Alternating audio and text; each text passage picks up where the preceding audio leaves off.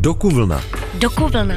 Autorské dokumenty na rádiu Wave. Dokuvlna. Dokuvlna. Kino pro vaše uši. Uslyšíte půlhodinový dokument Magdaleny Trusinové s názvem Spověď. Pro některé lidi může být znepokojující nebo nepříjemný. Svoje zážitky a zkušenosti v něm popisuje dívka, kterou v dětství zneužíval kněz. Přála si, aby v dokumentu nezazněla žádná jména. My jsme jejímu přání rádi vyhověli. Anonymizace její výpovědi na síle nic neubírá. Podle mě eh, je hlavním problémem to, že u spousty lidí v církvi je eh, církev a její dobrý jméno na prvním místě a že nechtějí vidět, co se děje a nechtějí právě ukazovat církev ve špatném světle. Tak uh, já, já bych řek, řekla nejdřív to, že, že na tom bylo nejhorší to, že, že to byl uh, jeden z úplně nejbližších lidí. Uh, byl to rodinný přítel. Často, často se vyskytoval u nás doma, chodil k nám na večeře a podobně a jezdili jsme společně na výlety. A, a všichni ho milovali i ve farnosti. Byl, byl, byla to taková charismatická osobnost, za kterou všichni jdou a který všichni věří. A, a tady toho pak na závěr zneužil toho, ty, ty mý slabosti. Potom jsem vnímala, že si, že si jako, mm, zpětně jsem si uvědomila, že, že si vlastně tu cestu připravoval delší dobu, že, si, že se víc a víc dostával do mý blízkosti a že, že se ke mně choval tak, jak se jak není úplně běžný, aby se dos, dospělý muž choval k dětem, natož kněz.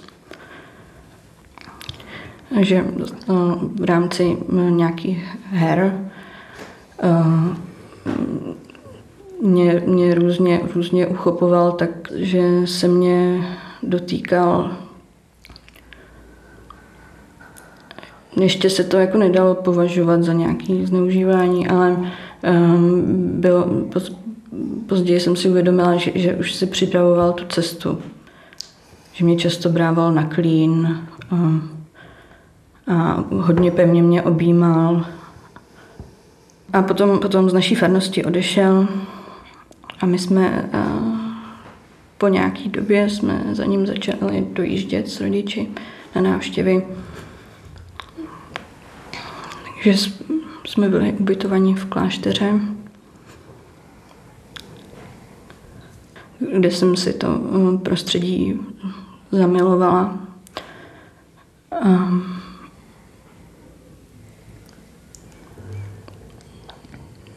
ještě, ještě víc se nějak prohloubil můj vztah k němu, k církvi i k Bohu.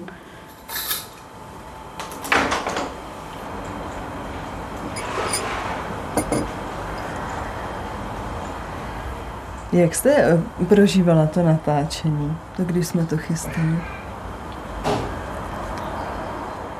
No tak ze začátku um, jsem, jsem tím dost žila, že jsem se svým způsobem cítila nějak zodpovědná za to, co do toho přinesu, za podměty, za kontakty na další lidi. A potom jsem si uvědomila, že se tím zabývám moc a že to vlastně není moje jako starost už. Jinak pro mě bylo náročný dost to první natáčení, kde jsem vlastně mluvila o tom samotném činu.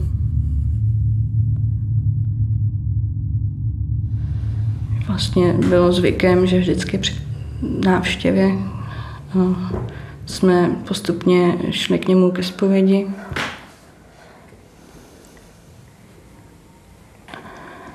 A tak jsem, já jsem šla první jednou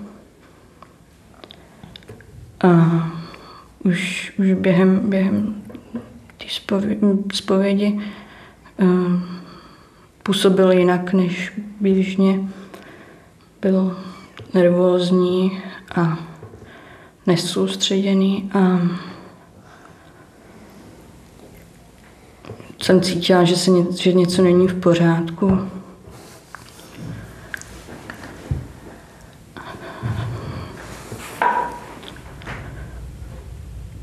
No a potom, potom, potom si mě vzal k sobě zase na klín a začal mi říkat, jak mě má rád. A že, že, jsem, že jsem už vyrostla od té doby, co jsem tam byla naposledy a že, že už nejsem malá holčička, že už, že už je ze mě slečna.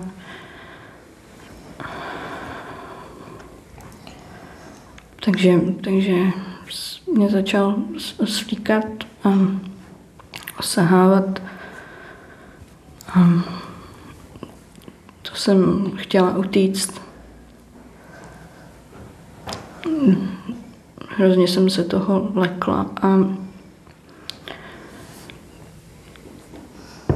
A nechápala jsem, jak to, jak, jak to, může, jak to může dělat jako dospělý jako kněz. A bála jsem se, co bude následovat.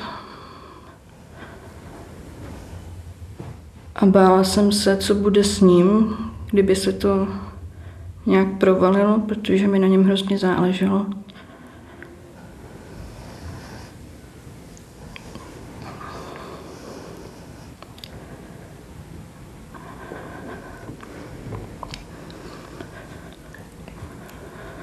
No a potom, potom, potom mi sundal i kalhoty. Říkal mi, jak jsem krásná. A já jsem, já jsem chtěla utíct. Chtěla jsem mu říct, že to dělat nemůže. Ale nemohla jsem dělat vůbec nic, protože jsem byla úplně zamrzlá. Nemohla jsem se ani pohnout.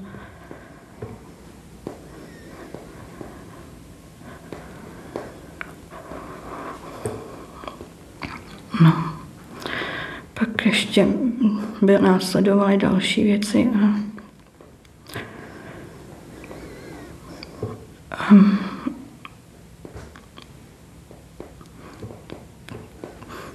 Pot, potom mi řekl, že, že, že to nesmím nikomu říct, že to zůstane naše tajemství a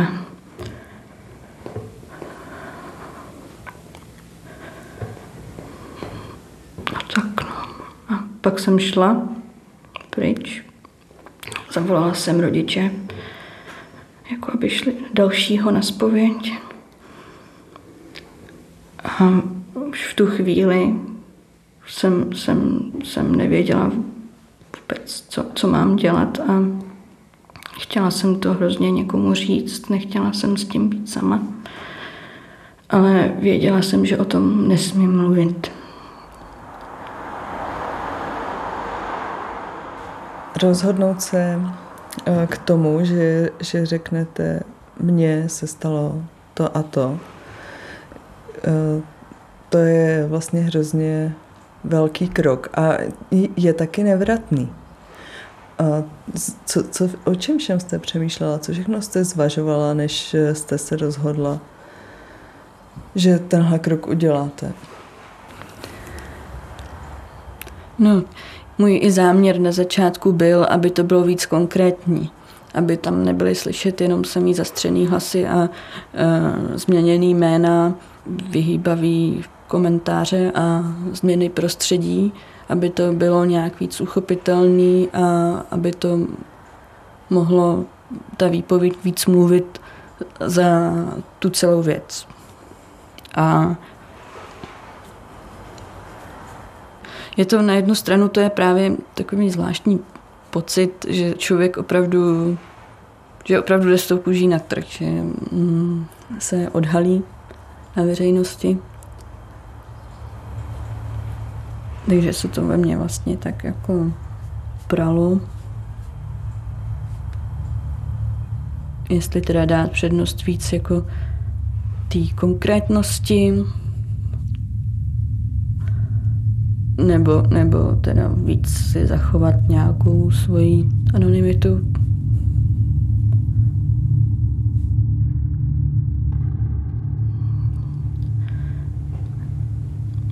A tak to ten čas mám ne, zkreslený, už to jako úplně nevím, jak to bylo časově, ale docela dlouho jsem to vydržela o tom nemluvit.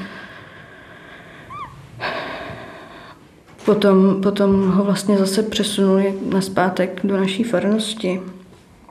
A on, on se zase začal hodně ochomítat okolo naší rodiny. Chodil zase k nám na návštěvy a byl hrozně arrogantní, sebestředný. A to jako naprosto objektivně, že z toho všímali rodiče a, a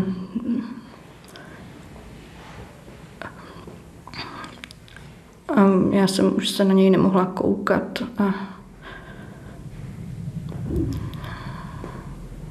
a potom, potom jednou takhle, mm, to bylo někdy mm, o Vánocích, myslím, mm, vlastně se rozhodlo, že bude zase spověď u nás eh, doma, že v, v mém pokoji.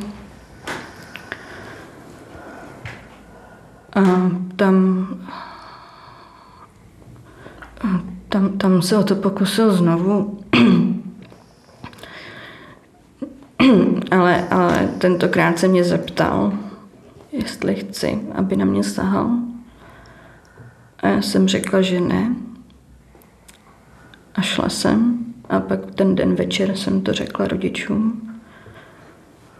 Jejich teda první reakce byla, že, že si to musím vymýšlet, jelikož dokonalý člověk. Ne, takhle to oni jako neřekli, ale eh, takový, takový uh, povědomí o něm, o něm měli všichni, že, že, že, že je to úžasný farář, který se stará skvěle o farnost a o svoje ovečky. Ale uh, když jsem je ujistila o tom, že si to opravdu nevymýšlím, tak, um, tak mi uvěřili a šli za ním a jeho, jeho první reakce byla ta, že, že uh, už to má vyřešený, že s tím byl u zpovědi. Že už, už to není jako jeho věc, nebo...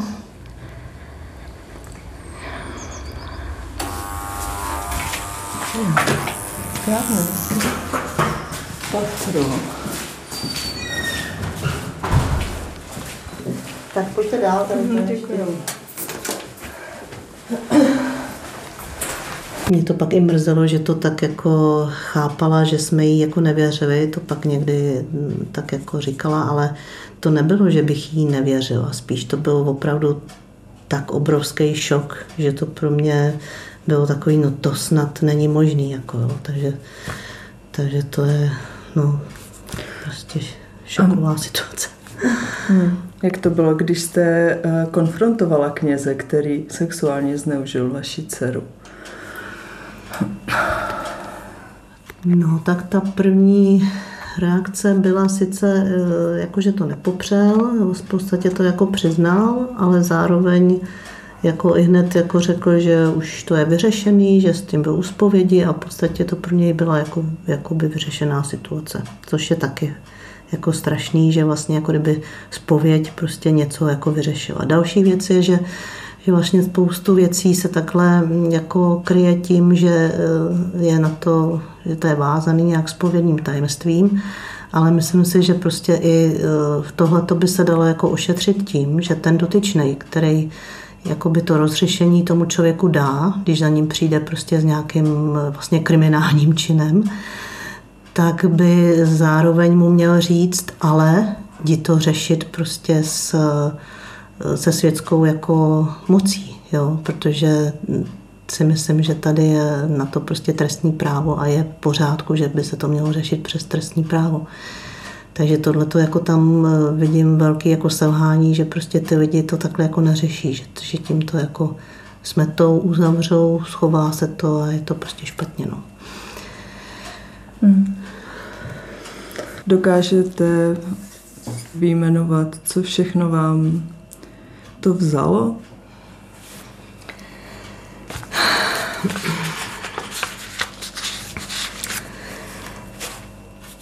Tak vlastně od té doby, kdy jsem se to dozvěděla a kdy jsme vlastně se to na potom mi začalo nějakým způsobem projevovat, tak od té doby uplynulo neuvěřitelných deset let, které já pro sebe a pro svůj život charakterizuju jako deset prostě, nechci říct úplně ztracených let, ale každopádně let, která nám přinesla uh, obrovské stresy, obrovské bolesti, uh, řešení uh, velkých problémů, uh, školních, uh, jejich fyzických, o kterých se původně vlastně ani, uh, nebo která původně nebyla spojována jako tady s tím traumatem. Takže bylo to opravdu těžké období. V podstatě skončilo takovéto období eh, bezstarostného dětství a tím vlastně i období takového toho hezkého bezstarostného dětství i pro nás jako pro rodiče. Protože od té doby jsme prožívali opravdu hodně těžkostí.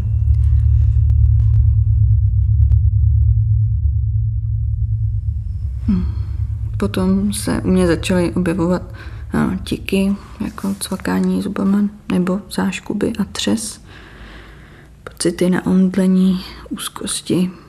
A to jsme řešili přes neurologii a vlastně si mě ty doktoři přehazovali jsem tam a takže jsem vystřídala více do pracovišť. Bral jsem na to mm, léky, které jsou návykové a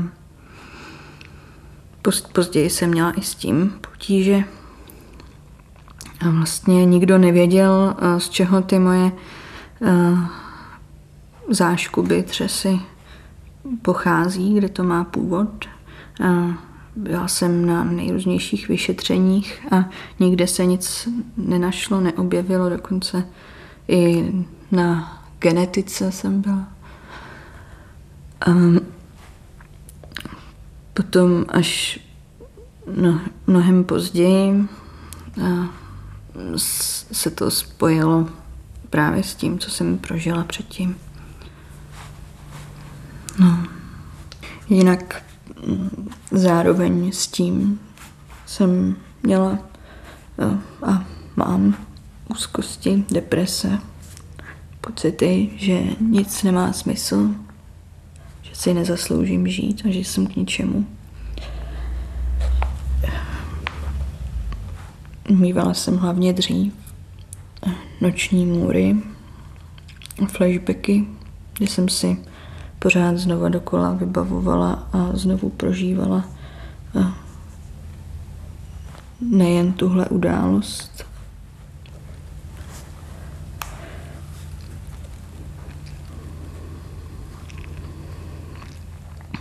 jeden, jedna z, z nejhorších asi věcí, co, co potom teda následovaly, tak je nekontrolovatelný nával emocí, jako strach, bezmoc, vztek, bolest.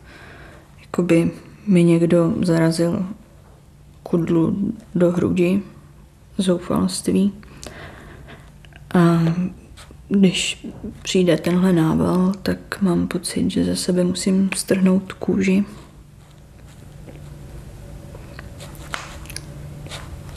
Nebo jak se toho prostě zbavit a nevím jak. Kolik vám bylo let? Um, já jsem dlouhou, dlouhou, dlouhou, dlouhou dobu žila v domění, že se to stalo v roce 2004, kdy mi bylo 9 let. Nevím vůbec, proč jsem si zafixovala tenhle datum, tenhle rok. Uh, nějak jsem to brala jako fakt. A postupem času, kdy, jsem, kdy se mi začaly vybavovat další vzpomínky, třeba s tím spojený, nebo i různý další časový um, úseky, um, tak jsem si to vlastně zařadila uh, do roku 2001, uh, 2006, uh, kdy mi bylo 11 let.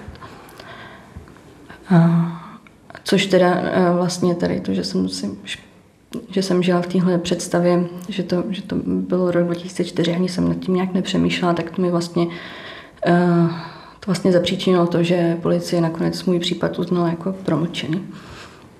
Jinak to, ještě jsem to byla mohla stihnout ve chvíli, kdy jsem podávala trestní oznámení, tak to ještě promlčený nebylo.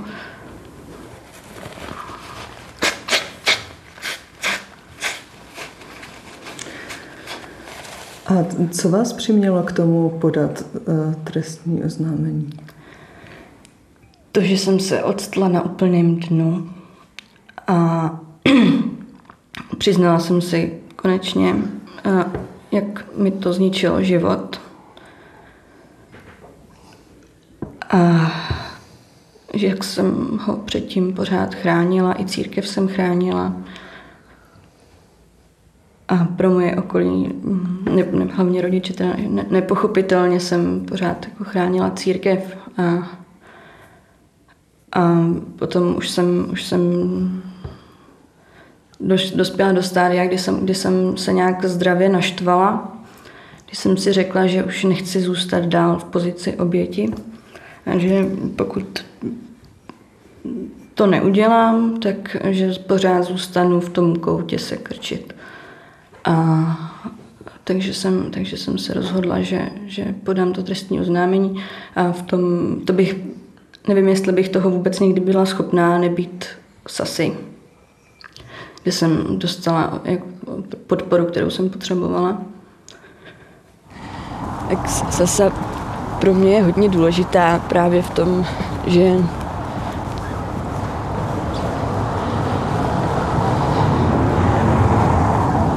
když se třeba někdo snaží vás pochopit, porozumět, tak uh, nikdy to nemůže úplně pochopit jako člověk, který se tím sám prošel.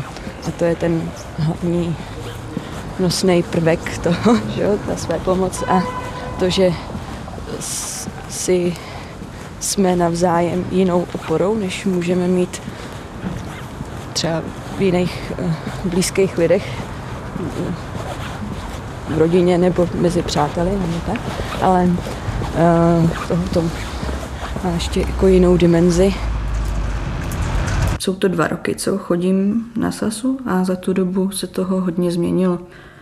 Kromě toho, že jsem teda hm, začala chodit na Sasu, tak jsem i navštívila uh, odborníky z řad psychiatrů a psychologů.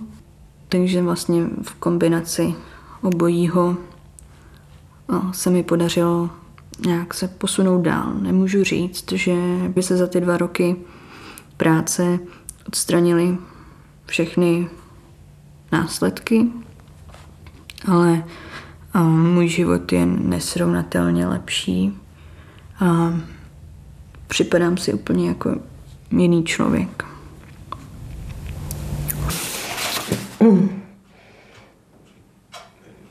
Tady jsem si napsala třeba moje omily, jo. Můj třeba velký omyl byl, že je možný zapomenout a že následky snad nebudou tak jako zlé.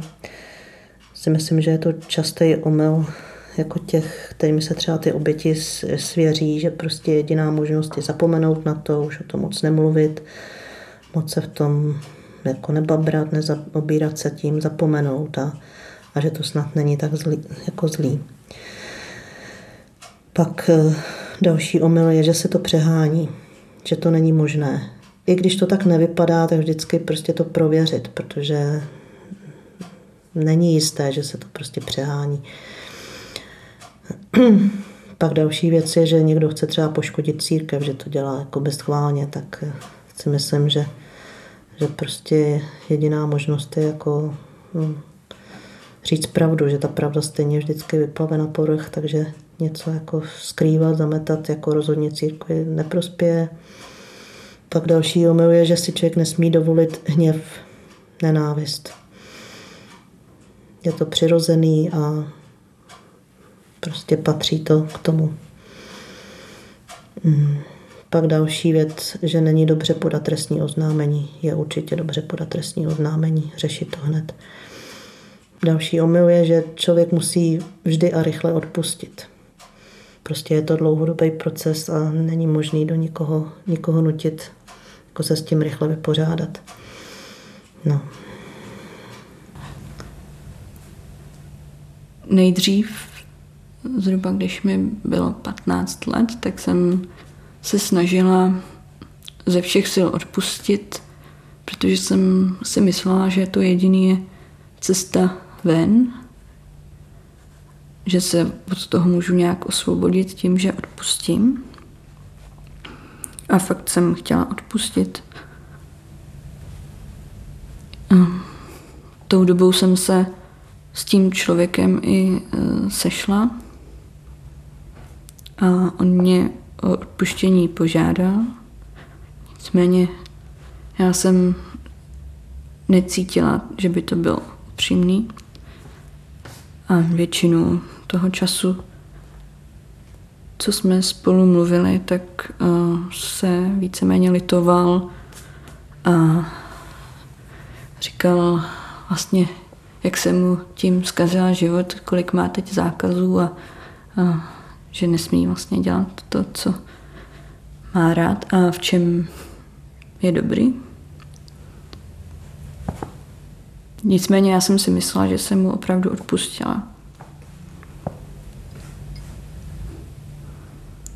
Momentálně zase znovu tu otázku odpuštění otevírám a uvažuji nad tím i, jestli to není hřích neodpustit. Jak to teda je? protože lidi odpustili nejrůznější zločiny. A říkala jsem si, že by to že bych se neměla uzavírat do toho, že to prostě nejde. Že bych tomu měla být nějak otevřená a Nevím, jestli to jednou přijde, ale asi nebudu nějak na sebe tlačit, ale mm, budu tomu otevřená, nechám tomu nějakým způsobem volný průběh. Do vězení se kněz, který naší hrdince ubližoval, nikdy nedostal. Policie prošetřila trestní oznámení, konstatovala, že ke zneužití dítěte došlo a případ odložila s tím, že už je promlčený. Církevní soud knězi uložil zákaz činnosti. Když rodiče zneužité dívky po jisté době zjistili, že je agresor opět ve službě, protestovali. Celou věc pak posuzoval i Vatikán. Dotyčný nakonec na svou žádost opustil řady kněží. Dívka, kterou jste slyšeli, nebyla jeho jedinou obětí. Slyšeli jste dokument Magdaleny Trusinové s názvem Spověď. Hrdinka dokumentu zve všechny, kdo zažili sexuální útok na setkání podpůrných své pomocných skupin. Nenahrazuje individuální terapii, ale nabízí bezpečné prostředí těch, kdo prošli podobným traumatem. Umožňuje lidem naučit se žít s tím, co se jim přihodilo. Dokuvlna. Dokuvlna. Autorské dokumenty na rádiu Wave. Dokuvlna. Dokuvlna. Kino pro vaše uši. A nezapomeňte, podcast Dokuvlna si můžete pustit kdykoliv i ve svém mobilu. Přihlaste se k odběru podcastu na wave.cz lomeno podcasty.